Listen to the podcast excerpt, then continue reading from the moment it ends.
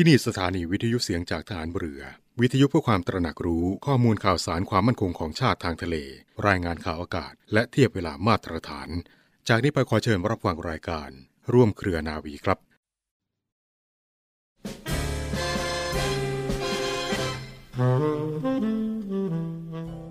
คนที่รักษาความจริงใจต่อตอนเองไว้ได้มั่นคง จะไม่เป็นคนสับหลับ หากแต่เป็นคนที่หนักแน่นเที่ยงตรงทำอะไรตามกฎเกณฑ์ ตามระเบียบ ตามเหตุผล และความถูกต้องเป็นธรรม จึงเป็นผู้สามารถสร้างสรรค์และสร้างสมความดี ให้เจริญงอกงาม เพิ่มพูนยิ่งขึ้นได้ ไม่มีวันถอยหลัง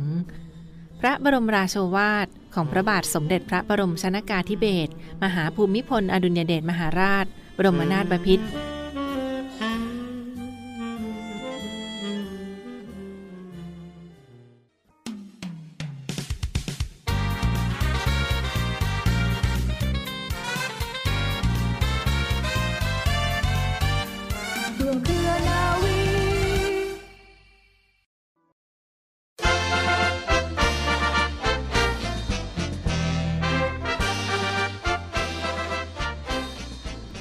สวัสดีคุณผู้ฟังทุกท่านค่ะ ขอต้อนรับคุณฟังทุกท่านเข้าสู่รายการร่วมเครือนาวี กับเรื่องราวสาระความรู้และข่าวสารที่นำมาฝากคุณฟังกันเป็นประจำทุกวัน อยู่ด้วยกันเช่นเคยนะคะ วันนี้กับดิฉันเรือโทหญิงปณิสราเกิดผู้ค่ะสำหรับเรื่องเล่าชาวเรือในวันนี้ค่ะคุณผู้ฟัง ทางรายการมีเรื่องราวประวัติความเป็นมาที่น่าสนใจของวันทหารนาวิกโยธิน ตรงกับวันที่ 28 มิถุนายนของทุกปีมาฝากคุณผู้ฟังกันค่ะ หน่วยบัญชาการนาวิกโยธิน คือหน่วยงานที่ขึ้นตรงต่อกองทัพเรือ มีหน้าที่รับผิดชอบในการบุกยึดพื้นที่ศัตรู ยกพลขึ้นบก และยึดพื้นที่สถาปนาหัวหาด เปรียบเสมือนหน่วยทหารราบของกองทัพเรือทหารนาวิกโยธินนั้นได้รับการฝึกพิเศษเพื่อการรบบุกยึดหัวหาด โดยการยกพลขึ้นบกจากเรือในทะเลขึ้นสู่ฝั่ง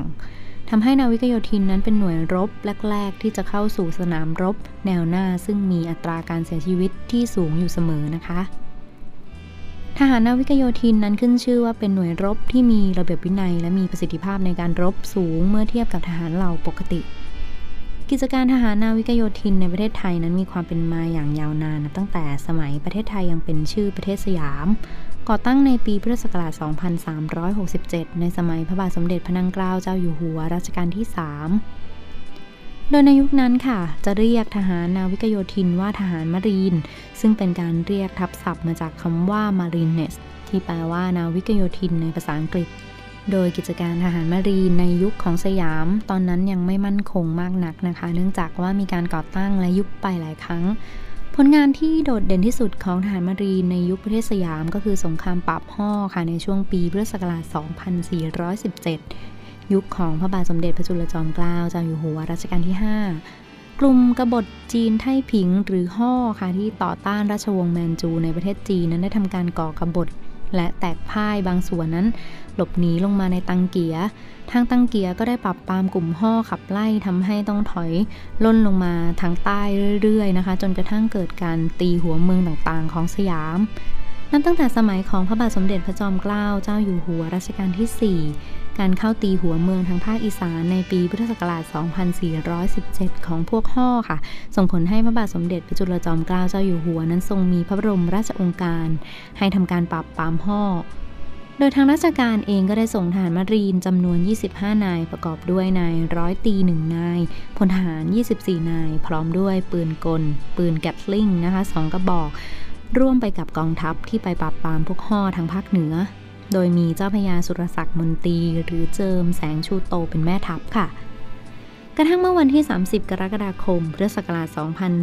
2498 ค่ะ กองทัพเรือก็ได้ดำเนินการสถาปนากรมนาวิกโยธินขึ้นอีกครั้ง ในสมัยที่จอมพลปพิบูลสงครามนั้นเป็นนายกรัฐมนตรี โดยใช้ชื่อซึ่งเป็นที่ทำงานของกองกิจการพิเศษ ภายใต้คำแนะนำของกองทัพอเมริกัน ถึงความจำเป็นที่จะต้องมีทหารนาวิกโยธินที่ฐานทัพเรือสัตหีบจังหวัดชนบุรี เป็นที่ตั้งแล้วก็ได้สืบต่อกิจการนาวิกโยธินอย่างจริงจัง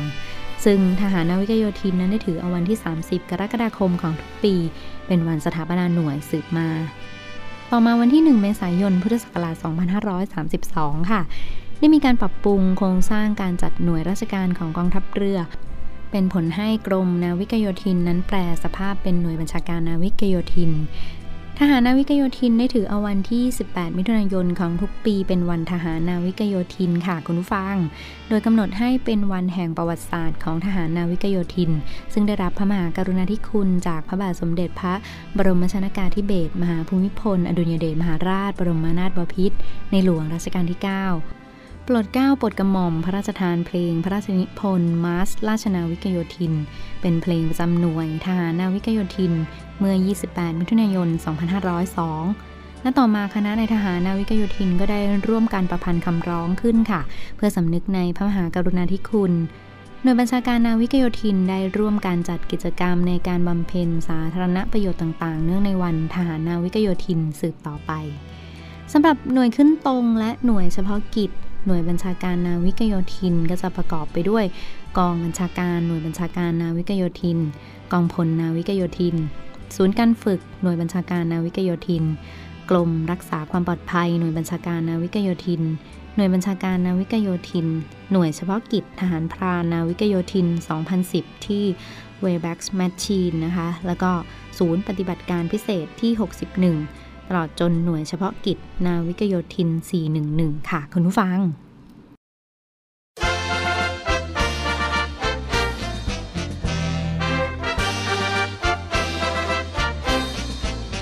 รุกรันฟันฝ่าในทาราศีพระสมเป็นดังนามราชนาวีไทยรบรันฟันฝ่าไม่คลาดวันไหวมีศึกมาไกลไม่วันทัน ชนาวิกโยธินพองให้เรารวมกายใจกัน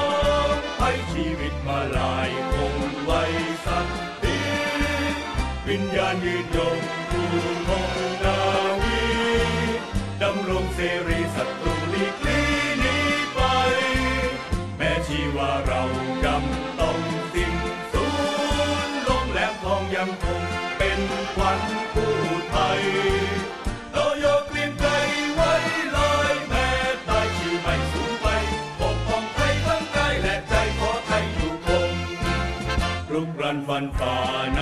ทาราศีพระสมเป็นดังนามราชนาวีไทยรบรันฟันฝ่าไม่คลาดวันไหว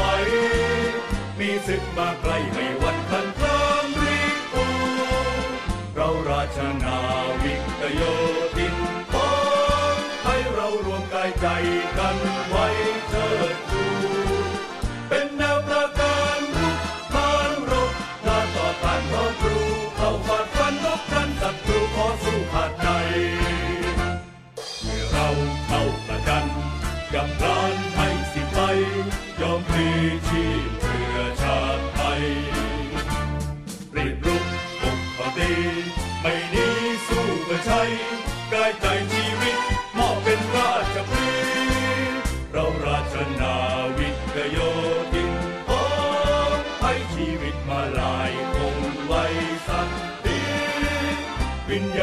ยงภูมิงนาวีดำรงเสรีศัตรูลีกลีนี้ไป แม้ชีวาเรากำต้องสิ้นสูญลงแหลมทองยังคงเป็นควัน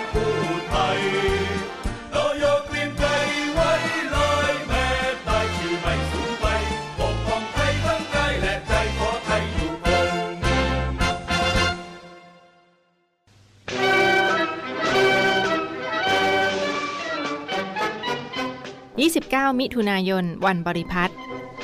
กองทัพเรือขอเชิญร่วมพิธีเทิดพระเกียรติ จอมพลเรือ สมเด็จพระเจ้าบรมวงศ์เธอ เจ้าฟ้าบริพัตรสุขุมพันธ์กรมพระนครสวรรค์วรพินิษเนื่องในวันบริพัตรประจำปี 2565 ในวันที่ 29 มิถุนายน ณ กรมยุทธศึกษาทหารเรือ ตำบลสารยา อำเภอพุทธมณฑล จังหวัดนครปฐม อันประกอบด้วยพิธีวางพันพุ่มถวายสการะ ด้านหน้าพระอนุสาวรีย์พิธีกล่าวคำสดุดี และพิธีบำเพ็ญกุศล และขอเชิญชมนิทรรศการเทิดพระเกียรติ พระประวัติ และพระกรณียกิจของพระองค์ท่าน ที่ทรงมีพระกรุณาธิคุณต่อกองทัพเรือขอเชิญร่วมพิธีเทิดพระเกียรติ เนื่องในวันบริพัตรประจำปี 2565 ในวันที่ 29 มิถุนายนนี้ ณ กรมยุทธศึกษาทหารเรือ จังหวัดนครปฐม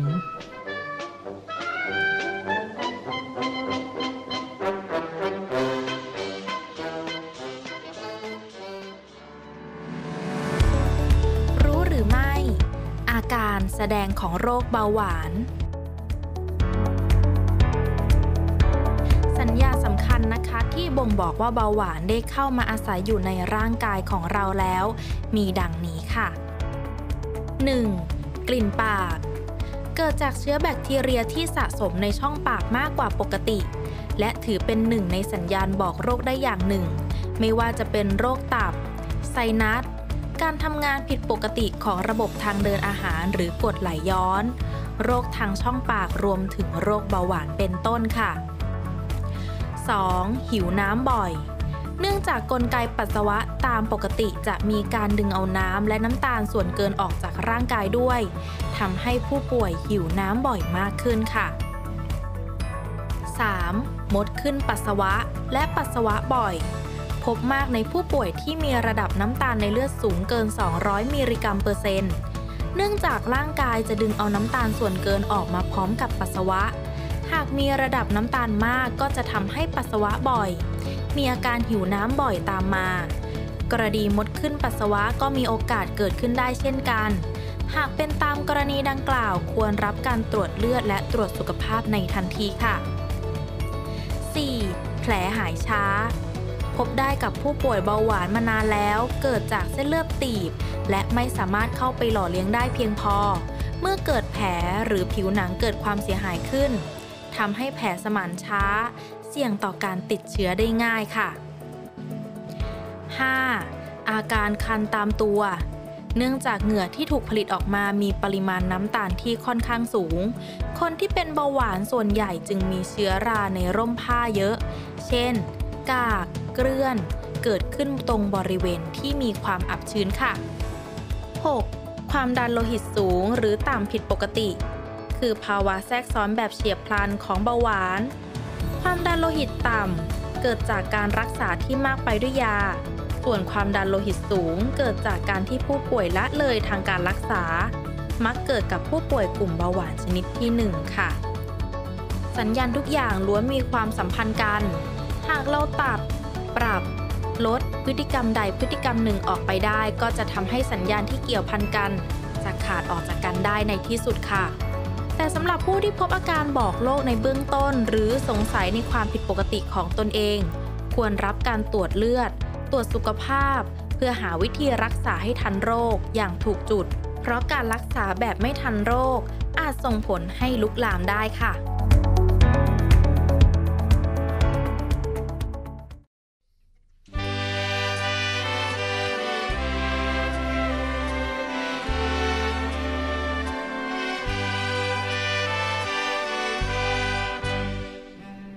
กรมกิจการพลเรือนทหารเรือขอเชิญร่วมบริจาคเงินสมทบทุนจะสร้างพระรูปหล่อ และแท่นประดิษฐานพลเรือเอกพระเจ้าบรมวงศ์เธอ พระองค์เจ้าอาภากรเกียรติวงศ์กรมหลวงชุมพรเขตอุดมศักดิ์เนื่องในวาระครบรอบ 99 ปี วันคล้ายวันสิ้นพระชน ของกรมหลวงชุมพรเขตอุดมศักดิ์หรือว่าเสด็จเตี่ยและเพื่อเป็นการเทิดพระเกียรติและน้อมรำลึกในพระมหากรุณาธิคุณ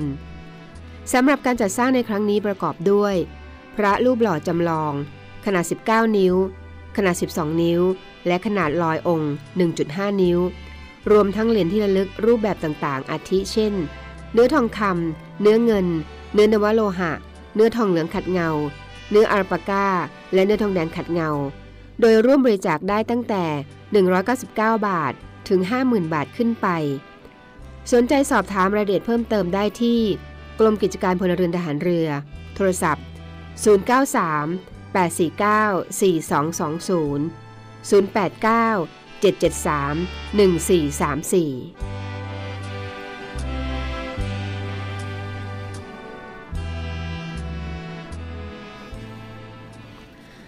ต่อเนื่องกันในช่วงนี้กับข่าวสารจากกองทัพเรือรายการร่วมเครือนาวี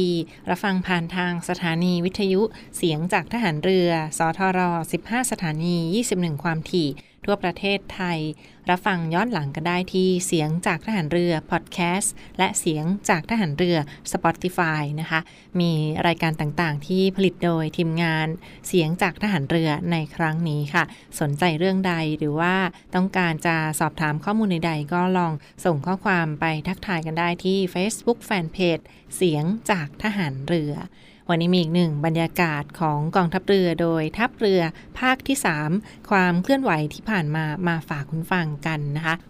เรดว่าทันเรือยังพร้อมที่จะดูแลพี่น้องประชาชนค่ะ ในช่วงเดือนมิถุนายนถึงเดือนกรกฎาคมของทุกปีจะเป็นช่วงฤดูมรสุม หรือพายุคลื่นลมแรงในพื้นที่ฝั่งทะเลอันดามันของประเทศไทยนะคะ ในห่วงเดือนนี้ถึงประมาณเดือนกรกฎาคม อยู่ในช่วงฤดูฝนหรือหน้าฝน หน้ามรสุมในพื้นที่ฝั่งทะเลอันดามัน ดังนั้นค่ะก็อาจจะเกิดเหตุด่วนเหตุร้าย ภัยธรรมชาติภัยทางทะเลได้ เช่นเดียวกันนะคะ ดังนั้นถ้ามีภัยพิบัติเกิดขึ้นหันเรือก็พร้อมที่จะช่วยเหลือประชาชน เช่นเดียวกันในส่วนของกองทัพเรือโดยทัพเรือภาคที่ 3 ที่ผ่านมาค่ะเขามีการฝึกซ้อมบูรณาการเพื่อเตรียมพร้อมที่จะรับมือกับภัยต่างๆ ที่จะเกิดขึ้นอยู่ ตลอด 24 ชั่วโมงนะคะ ซึ่งในครั้งนี้ก็เป็นการเรียกพลหรือว่าการรวมกำลังพลของเจ้าหน้าที่ที่ดูแลด้านการป้องกันและบรรเทาสาธารณภัย ในพื้นที่ของกองทัพเรือโดยทัพเรือภาคที่ 3 ที่ผ่านมาค่ะ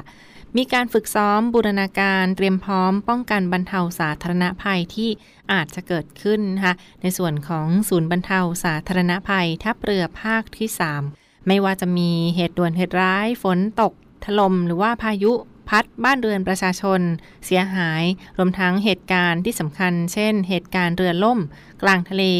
เหตุการณ์อุบัติเหตุทางท้องทะเล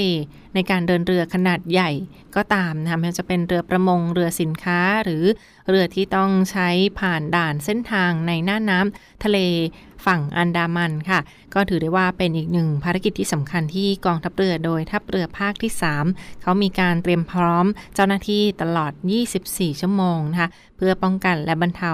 ภัยทางธรรมชาติ หรือว่าภัยที่เกิดขึ้นโดยไม่ได้ตั้งใจใด ๆ ก็ตามค่ะ ก็อาจจะมีผลตามมาได้ ดังนั้นในส่วนของทัพเรือภาคที่ 3 มีการจัดเจ้าหน้าที่ถันเรือสแตนบายเพื่อช่วยเหลือกรณีฉุกเฉินทางทะเลกันในครั้งนี้ค่ะ เป็นการเตรียมพร้อมเพื่อรับมือกับภัยต่างๆ ที่อาจจะเกิดขึ้นนะคะในส่วนของศูนย์บรรเทาสาธารณภัยทางทะเล ทัพเรือ ภาคที่ 3กองทัพเรือที่ผ่านมาจากสถิตินะคะก็มีการรวบรวมสถิติอุบัติภัยในปี 2564 ที่ผ่านมาด้วย ซึ่งปีนี้ 2565ทัพเรือภาคที่ 3 ก็ยังคงพร้อมที่จะช่วยเหลือประชาชน ซึ่งปีที่ผ่านมาค่ะก็มีการรวบรวมแล้วกว่า 100 ครั้งด้วยกันที่เกิดอุบัติภัยในครั้งนี้นะคะ ในส่วนของกองกำลังที่จัดเตรียมไว้มีศูนย์บรรเทาสาธารณภัยทัพเรือภาคที่3ดยบรรเทาสาธารณภัย กรมฐานราบที่ 2 กองพลนาวิกโยธิน และหน่วยเฉพาะกิจนาวิกโยธินที่ 411 ค่ะ ซึ่งก็ดูแลในพื้นที่ใกล้เคียงบริเวณจังหวัดกระบี่ และจังหวัดตรังนะเพื่อเตรียมพร้อมทั้งยุทธปกรณ์อาวุธ หรือว่าอุปกรณ์สำคัญเครื่องมือที่จะต้องใช้ในการช่วยเหลือพี่น้องประชาชนอยู่เสมอค่ะไม่ว่าจะเป็นองค์บุคคลมีเจ้าหน้าที่ทางทหารเรือนะคะและในส่วนขององค์วัตถุมีทั้งรถยนต์ ยานพาหนะ รถนำเลียง รถดับเพลิง เรือดับเพลิง และอุปกรณ์ขนส่ง เรือยาง หรือว่าเรือชูชีพใดๆก็ตามค่ะ เจ้าหน้าที่เรือก็มีการเช็ค ความพร้อมของอุปกรณ์เหล่านี้อยู่ตลอดเพื่อความปลอดภัยในการดูแลพี่น้องประชาชนค่ะ บริษัทอู่กรุงเทพจำกัด รัฐวิสาหกิจในความควบคุมของกองทัพเรือ สังกัดกระทรวงกลาโหมมีความประสงค์จะให้เช่าที่ดินริมแม่น้ำเจ้าพระยา ย่านใจกลางเมืองแขวงยานาวา เขตสาทรใกล้รถไฟฟ้า BTS สะพานตากสิน ขนาดพื้นที่ 20 ไร่ 1 งาน 82 ตารางวา เป็นระยะเวลา 30 ปี ด้วยวิธีการประมูล โดยเอกชนผู้ชนะการประมูล สามารถนำที่ดินที่เช่าไปพัฒนาเชิงพาณิชย์ ภายใต้หลักเกณฑ์และเงื่อนไขที่กำหนด ทั้งนี้ผู้สนใจสามารถดูรายละเอียดเพิ่มเติมได้ที่เว็บไซต์บริษัทที่ www bangkokco th หรือติดต่อที่เบอร์ 023078576 ต่อ 105 และซื้อเอกสารข้อมูลการประกวดราคาได้ตั้งแต่วันที่ 1 มิถุนายน 2565 จนถึงวันที่ 15 กรกฎาคม 2565 ในวันและเวลาราชการ